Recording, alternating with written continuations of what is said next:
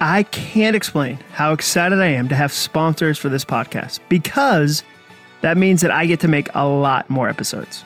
So, about six months ago, a friend of mine at Medi-Share reached out and said, Hey, let's have a phone call and see if we're both cool. That's not exactly what her email said, but that was the gist. We wanted to check in and see if either one of us was working on something cool and if it made sense to partner together. It was an awesome conversation where we kicked around a ton of ideas, and then toward the end of the call, he said, Hey, do you have anything new coming out that you'd like help with? At which point I said, As a matter of fact, I have a brand new podcast. Fast forward one global pandemic, and today I get to tell you about my friends at Medi-Share.com. Now, we all know that healthcare costs are a challenge for most Americans. But what you may not know is that members of Medi-Share save up to 50% or more per month on their healthcare costs. You heard me right. Their monthly healthcare costs are cut in half just by switching to Medi-Share. The typical family saves up to $500 per month. Healthcare was one of the things that scared me the most when I decided to start my own business and work full time for myself. Jenny used to joke, sort of, Hey, Jon, um, make sure you don't get hurt out of network. We, we can't really afford that. You know you're in trouble when your healthcare plan is, hey, just try to be extra careful when you leave Nashville. If this is the first time you are hearing about Medi-Share, here's a quick summary. It is an affordable ministry based alternative to health insurance that allows members to share one another's medical bills, offers access to 900,000 plus healthcare providers, and has a proven 25 year track record. A quarter century of expertise is one of those things that helps you sleep a lot better at night. They have a huge community of over 400,000 members nationwide that is there for you when you need it the most. If you are a mom, a dad, a small business owner, a single adult, or a senior, Medi-Share has an affordable healthcare option that will work for your budget. Medi-Share is not insurance, and their members say it's better. I agree. Now, if you want to start saving hundreds of dollars per month, you need to take a look at Medi-Share. It only takes two minutes to see how much you could save.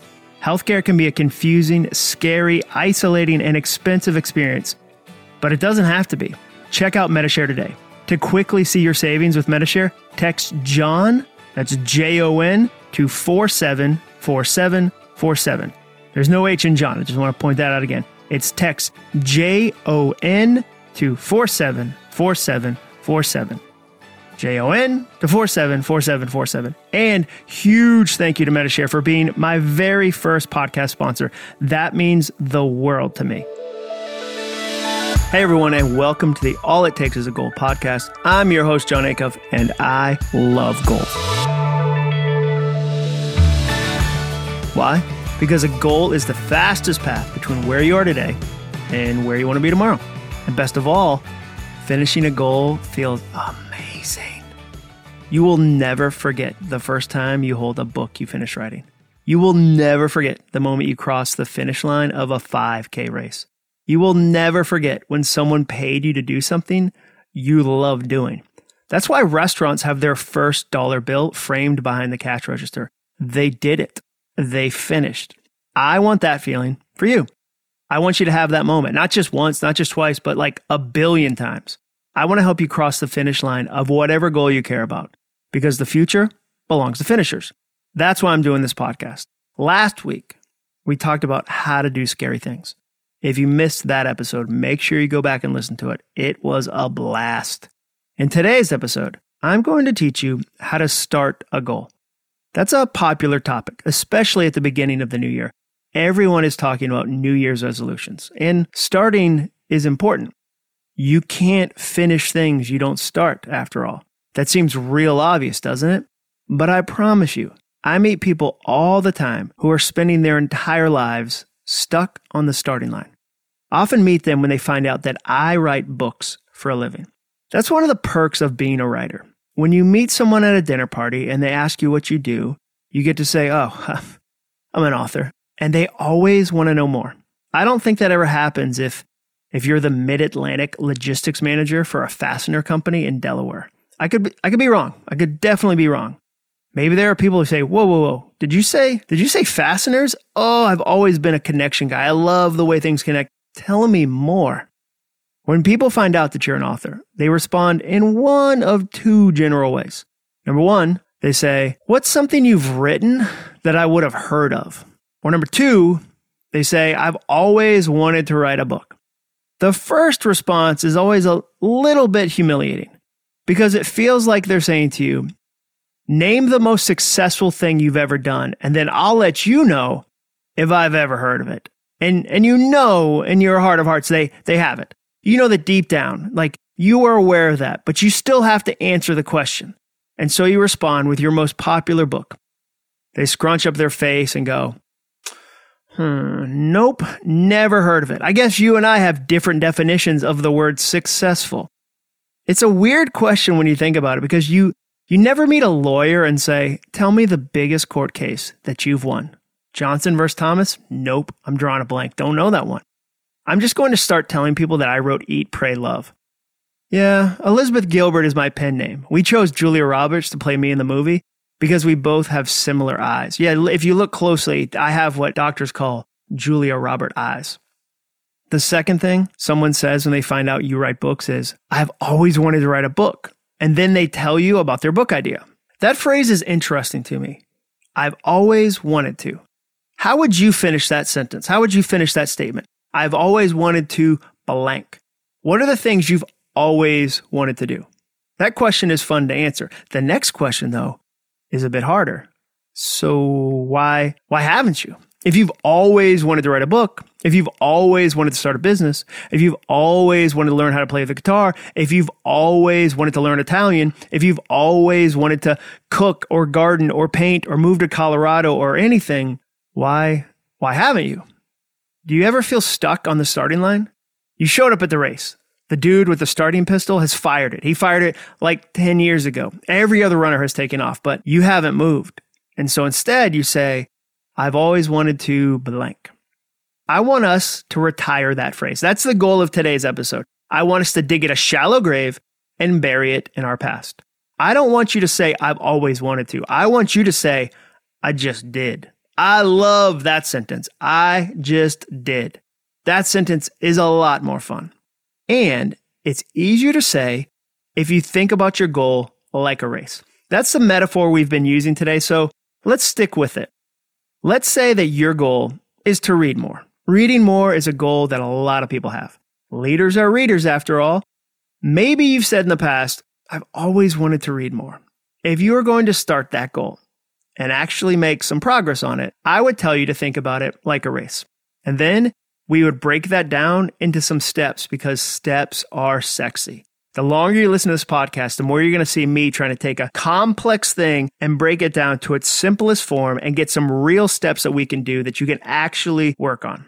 So, step one, if you're going to get off the starting line, if you're going to think about your goal like a race, step one would be find the starting line and the finish line for your goal.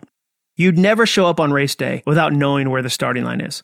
I'm just going to go downtown and see if I can find a a group of people wearing really tiny athletic shorts that look like they know what they're doing, you'd know exactly where the starting line is and the finish line. Imagine running a race without knowing where it ended. That would be the most frustrating race ever. When you start a new goal, you have to pick the starting line and the finish line. I wouldn't say, I want to read more. That's too vague. I'd say, starting on February 1st and ending on February 28th, I'm going to see how many books I can read in a month. That's a great goal. Starting line, finish line. Second thing you need, you need to figure out the rules. In a marathon, the rules are pretty simple. You can't ride a bike during the race. You can't wear rollerblades. Although I will say that our neighborhood had a real rollerblade outbreak this uh, this summer. I think it was a 2020 thing. There's just rollerblades were popping up left and right. You also can't take the subway during a race. You can't take shortcuts outside of the official race course. There are rules. Do you know the best part of starting a personal goal you're in charge of the rules. You get to make all the rules.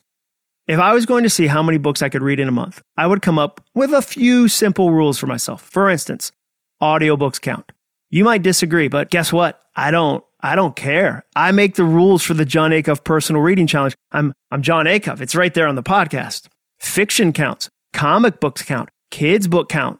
What doesn't count? Well, if I'm already halfway done with a book before the challenge starts, I'm not counting that book.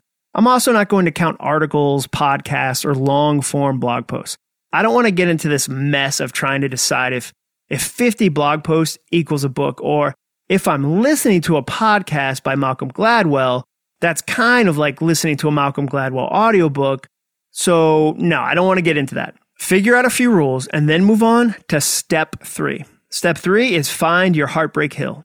I grew up in Massachusetts, and everyone there knew that the worst part of the Boston Marathon was Heartbreak Hill.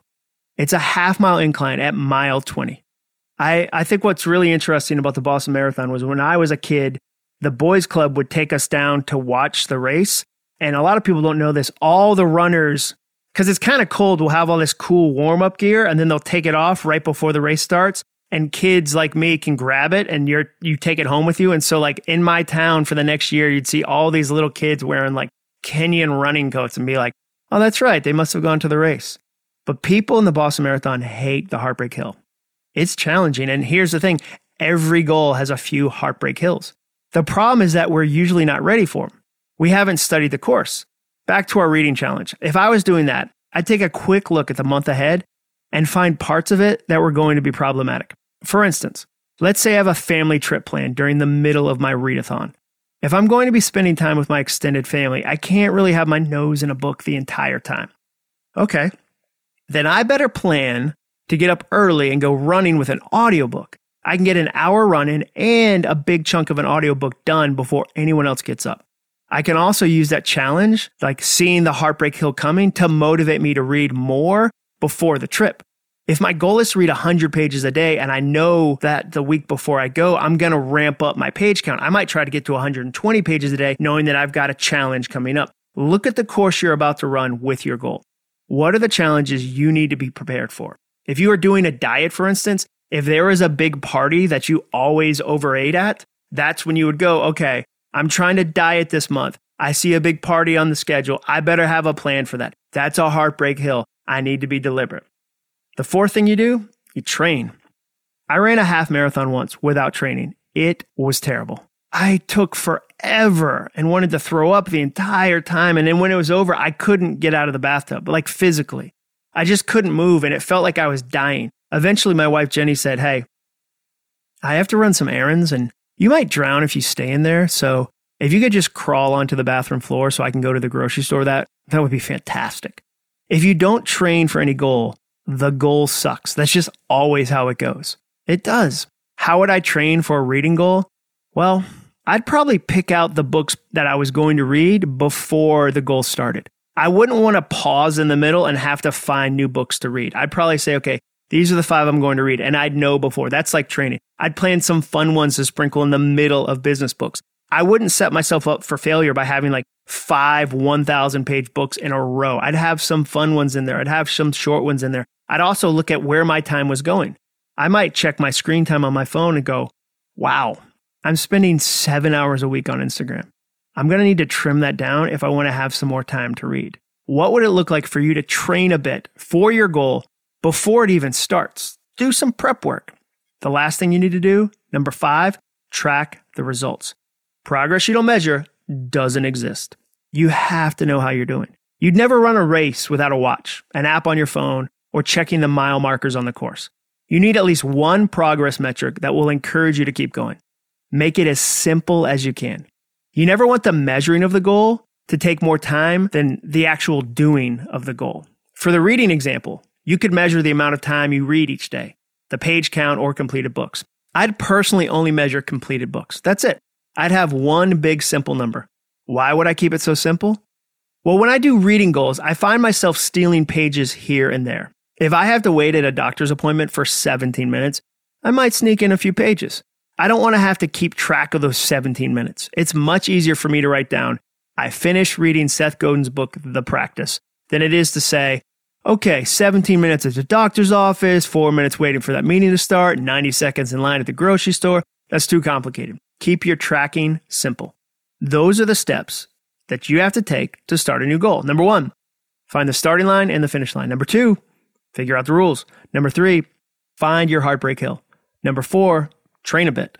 Number five, track the results. But what if you don't even know what you want to do? Maybe that's your challenge. You're not stuck on the starting line. You don't even know which race you want to run. I ask people on Facebook and Twitter, Why is it so hard to start a new goal? And one thing that came up constantly was not knowing how to pick a goal. One person said, One goal leads to me thinking about how there are 75 other things I need to work on as well. So instead of picking one goal, which would be totally achievable, I decided to change everything in my life all at the same time. Then I burn out after about two months. That's actually pretty good. Like two months is, is a pretty good. I mean, like burnout for me is usually faster than that. When I pick too many goals, it's usually faster than two months when I figure out like I can't do this. Another person said, I decided to lose weight. I buckle down the budget. I exercise. I keep the house better. I read more and I start a new volunteer project. And then all of it comes crashing to the ground. Have you ever done that? I did it last June. Every month for the last couple of years, I draw out a 30 or 31 day graph and then I chart my progress on a series of goals. I'll do a whole episode on that someday. I call June my June jump because I am a goal nerd and that is a dorky thing to do, but that's what I did. It was my June jump. In the month of June, I tried to accomplish and track 19 different goals. 19. That's that's insane. That's that's too many. You and I have the tendency of doing this because of what I call the remodeling trap. Let's say you decide to remodel your kitchen. Nothing major. You just want to switch out the appliances. They're old, they're temperamental, and you hate the shape of the ice that your fridge makes. Why can't every refrigerator make Sonic shaped ice already? That pellet ice? Best ice in the game. So you decide to get some new appliances. That's easy, right? Well, when you start thinking about it, if you're going to switch out your oven, your microwave, your dishwasher, and your refrigerator, you realize you have to get them all the same size again because they have to fit in the same space in your kitchen. And whoever built your house had the most obscure spot for your microwave. It's really tiny, which means you have to choose from only three models since it's such a unique size. Maybe it would be better if you changed your cabinets while you were doing this too. That would give you a lot more freedom and You've always hated those cabinets. None of them close. They're all puckered open, and your friends have those drawers that shut themselves. You ever experienced that voodoo? You go to close the drawer, and the drawer's like, whoa, whoa, whoa, whoa, hey, you're too busy to be closing whole drawers. I'll take it on home from here. You go about your day. So now you're going to change your appliances and your cabinets, but that's it. You are staying on budget. You've put your foot down. But when you change your cabinets, it kind of it kind of messes up your backsplash, which kind of involves your countertops, which kind of makes your sink look weird. You wouldn't change your appliances, cabinets, countertops, and backsplash, but leave that weirdo sink, right? So you change that too. Come to think of it, the trim around the window over the sink needs to be updated too, and so does the whole window. And don't even get me started on the lighting, the color of the room, or the floors. What started out simply with the thought, I think we need a new fridge, has suddenly mushroomed into a massive project. The same thing happens with your goals. That's what I call the remodeling trap. It's like the Give a Mouse a Cookie book series. One thing leads to another thing, which leads to a thousand things, which overwhelms you. It's a classic form of overthinking, which is when what you think gets in the way of what you want. You wanted a new fridge. You overthought it and ended up with a $100,000 kitchen remodel, which stopped you in your tracks and prevented you from accomplishing your initial, very achievable goal. What's interesting when we bump into this is that we think the solution is okay, if 100 goals is too many, maybe I should just focus on one thing. That feels right, doesn't it? We'll just do the opposite of the remodeling trap. Instead of picking 100 things to work on, we'll pick one. And that's when we run into what I call the soulmate trap. Now we believe there's one perfect goal we should focus on at the exclusion of all else. We have a soulmate goal out there, and as soon as we find it, we'll just we'll just know. We'll find one true north like this perfect goal that guides us for the rest of our lives. I love that idea. It's romantic, it's fuzzy. It's like a Hallmark Christmas movie. My favorite Hallmark Christmas movie, by the way, is the one where the busy single executive has lost sight of the meaning of Christmas, but then a, a Ryan Reynolds type, not not Ryan, but like budget Ryan, who is a firefighter, lumberjack, and kindergarten teacher, shows up and teaches her the meaning of Christmas again. And they kiss at midnight in the small town she grew up in. Have you seen that one? It's it's the best. Talk about a lot of pressure. Now in order to start your goal, you just have to pick the perfect goal to work on out of all the available goals in the entire universe. So we try, we look, and we look, we interview goal after goal, hoping we'll find one. So let's recap our options. Our options are number one, overthink 1,000 goals. Pick too many goals all at once and give up. Or two, overthink one perfect goal and never start. Both of those options are terrible. Let's let's find a shortcut. What if, just hear me out. What if there's a third option? What if we could land in the middle somewhere? What if we could pick more than one, but less than a million? There's a lot of space between those options. I've tried both options for years, and what I found is that at any given point, I can juggle three to five goals. That number can stretch to 10 depending on the season, but if I get much higher than that, the quality of my performance starts to plummet. Now, I know there are a lot of people who preach that you should laser focus on one goal at a time. I like that in theory, but it falls apart in real life. Whose life is that simple that they can focus on one thing at a time? That's why I wrote my first book at 5 a.m. I didn't love getting up early, but I had a full time job, two kids under the age of three, an Atlanta commute, which will ruin your life, freelance clients, friends, a small group, and about a billion other obligations. Can you imagine how hard my wife Jenny would have laughed if I said, Hey, I know you've been home with the kids all week, but I'm going to I'm going to rent a cabin somewhere in the woods and just kind of listen to nature and write. Just a lot of adjectives. I'm feeling I'm in a very adjective space right now. She would have laughed me out the house. I needed to have family goals and writing goals and marriage goals. It's good for you to have goals in more than one area of your life because you're a multifaceted person. So, if you're having trouble picking a perfect goal to start, stop looking for one. Pick three to five instead. If you're having trouble narrowing your list of 100 to three to five, pick the first three to five on the list and try them for a month. At the end of the month, you will have made progress on three to five things. You'll know a lot more about what matters to you, and you can go back to your list of 100 and choose again. That's the thing you need to remember. You get to choose again. You're not choosing for the rest of your life. This is today's choice, this week's choice, this month's choice. That's all. You can choose again if it doesn't work out. That's what I want you to do today. Remember, you get to choose as many times as you want. You get to set your goal up like a race. You get to prepare for the remodeling trap and the soulmate trap. And ultimately, you get to start. Thanks for listening to today's episode. If you liked it, please review it and subscribe so you don't miss any more. And if you ever find yourself tempted to overthink anything in your life, check out my new book, Soundtracks. You can pre order a copy in the show notes. See you next week. And remember, all it takes is a goal.